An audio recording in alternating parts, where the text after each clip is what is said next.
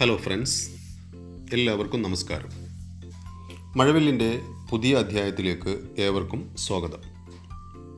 ഇന്ന് ഞാൻ കുട്ടികളുടെ വളർച്ചയെയും പഠന പുരോഗതിയെയും ദുർബലപ്പെടുത്തുന്ന ചില അവസ്ഥകളെക്കുറിച്ചാണ് നിങ്ങളുമായി ഷെയർ ചെയ്യാൻ ഉദ്ദേശിക്കുന്നത്.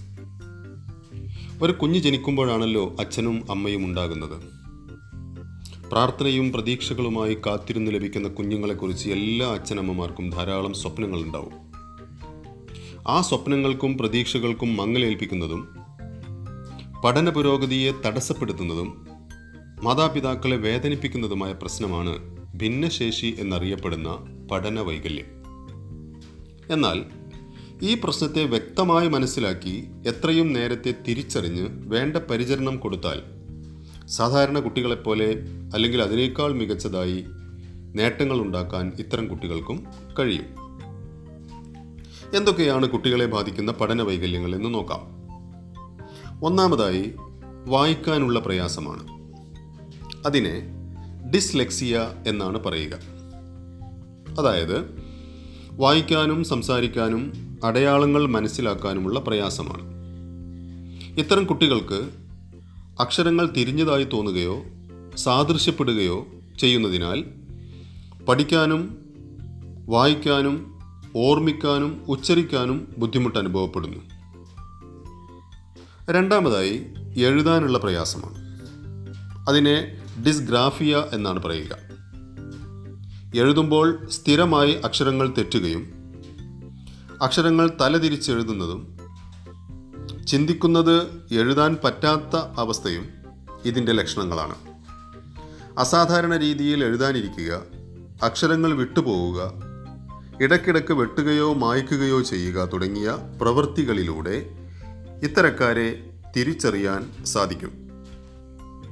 മൂന്നാമതായി ഡിസ്കാൽക്കുലിയ അഥവാ കണക്കിന്റെ കാര്യത്തിലുള്ള പ്രയാസങ്ങളാണ്. ഇത്തരക്കാർക്ക് പിന്നിലേക്ക് എണ്ണാനുള്ള പ്രയാസം അക്കങ്ങളുടെ സ്ഥാനങ്ങളും മൂല്യങ്ങളും നിർണയിക്കാനുള്ള ബുദ്ധിമുട്ട് കണക്കിനോടുള്ള വല്ലാത്ത ഉത്കണ്ഠ എന്നിങ്ങനെയുള്ള പ്രശ്നങ്ങളാണ് പ്രധാനമായി കാണുന്നത്. നാലാമത്തത് ഡിസ്പ്രാക്സിയ എന്നാണ്. അതായത് പ്രായത്തിനനുസരിച്ചുള്ള ശാരീരിക പ്രവൃത്തികൾ ചെയ്യാൻ പ്രയാസമുള്ളവരും വിരൂപമായ രീതിയിൽ ചലിക്കുന്നതും വീഴാൻ പോകുന്നത് പോലെ നടക്കുന്നതും പരസ്പര ബന്ധമില്ലാത്ത അവയവ ചലനങ്ങളും ഇത്തരക്കാരിൽ കാണുന്നു. ഈ കാര്യങ്ങളാണ് പഠന വൈകല്യമായി അറിയപ്പെടുന്നത്. പഠന വൈകല്യം എന്നതിന് കഴിവുകളില്ല എന്നല്ല അർത്ഥം. വേണ്ട രീതിയിൽ പ്രകടിപ്പിക്കാൻ അറിയില്ല എന്നാണ്. എന്നാൽ ഇത്തരം കുട്ടികളെ പലരും തിരിച്ചറിയുന്നില്ല എന്നതാണ് സങ്കടം. മാത്രമല്ല ഇത്തരക്കാർ പലപ്പോഴും അവഗണിക്കപ്പെടുകയാണ് പതിവ്. ഇത്തരം കുട്ടികൾക്ക് പ്രത്യേക പരിഗണനയാണ് ശരിക്കും വേണ്ടത്. ആദ്യം മാതാ മാതാപിതാക്കളിൽ നിന്നും പിന്നെ അധ്യാപകരിൽ നിന്നും ഈ പരിഗണന അവർക്ക് ലഭിക്കണം. ഇത് ജന്മന അല്ലെങ്കിൽ പാരമ്പര്യമായി ലഭിക്കുന്നതാണ്. അതായത് കുട്ടികളല്ല ഇതിന്റെ കുറ്റക്കാർ എന്നർത്ഥം. ഇത് മനസ്സിലാക്കി എത്രയും നേരത്തെ കണ്ടെത്തി പരിഹരിക്കുകയാണ് വേണ്ടത്. സന്തോഷകരമായ ഒരു കാര്യം എന്തെന്നാൽ എല്ലാ സ്കൂളുകളിലും ഇത്തരക്കാരെ പരിഗണിച്ച് സംരക്ഷിക്കുന്നതിന് സ്പെഷ്യൽ എഡ്യൂക്കേറ്ററും അധ്യാപകരും പി ടി എയും ഒരുമിച്ച് പ്രവർത്തിക്കുന്നുണ്ട്. രക്ഷിതാക്കൾ അധ്യാപകരുമായി നിരന്തരം ആശയവിനിമയം നടത്തണമെന്ന് മാത്രം. കുട്ടികളിൽ കാണുന്ന ഇത്തരം പ്രയാസങ്ങൾ പൂർണമായി സുഖപ്പെടുത്താനാവില്ല എന്നത് സത്യമാണ്.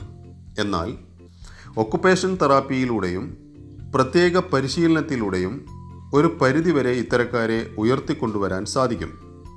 മാത്രമല്ല മറ്റ് പല മേഖലകളിലും കഴിവ് തെളിയിക്കാൻ ഇത്തരക്കാർക്ക് സാധിക്കുമെന്നതിന് ഉദാഹരണമാണ്. ഒരിക്കൽ ഇത്തരത്തിലുള്ള ഒരു കുട്ടിയെ ഞങ്ങൾക്ക് പഠിപ്പിക്കാൻ പറ്റില്ല എന്ന് പറഞ്ഞ് സ്കൂളിൽ നിന്നും കൊടുത്തയച്ച കത്തിന് മറുപടിയായി എന്റെ കുഞ്ഞിനെ ഞാൻ പഠിപ്പിക്കുമെന്ന് പറഞ്ഞ അമ്മ പഠിപ്പിച്ച കുട്ടിയാണ് ലോകം കണ്ട ശാസ്ത്രജ്ഞനായ തോമസ് ആൽവ എഡിസൺ. അതുകൊണ്ട് നാം മനസ്സിലാക്കേണ്ടത് ഇത്തരക്കാർ ചില കാര്യങ്ങളിൽ മോശമാവും. എങ്കിലും മറ്റു ചില കാര്യങ്ങളിൽ അവരുടെ കഴിവ് പ്രകടിപ്പിക്കാറുണ്ട്. അതുകൊണ്ടാണ് വ്യത്യസ്ത കഴിവുകളുള്ളവർ അഥവാ ഭിന്നശേഷിക്കാർ എന്ന് ഇവരെ വിശേഷിപ്പിക്കുന്നത്. അത്തരം കഴിവുകൾ കണ്ടെത്തി പ്രോത്സാഹിപ്പിക്കണമെന്ന് മാത്രം. അതുകൊണ്ട് ഇത്തരക്കാരെ ഓർത്ത് വേദനിക്കുന്നതിന് പകരം എത്രയും നേരത്തെ പ്രശ്നം മനസ്സിലാക്കി പരിഹരിക്കുകയാണ് വേണ്ടത്. എല്ലാവർക്കും സമാധാനപരമായ ജീവിതം ആശംസിക്കുന്നു. താങ്ക്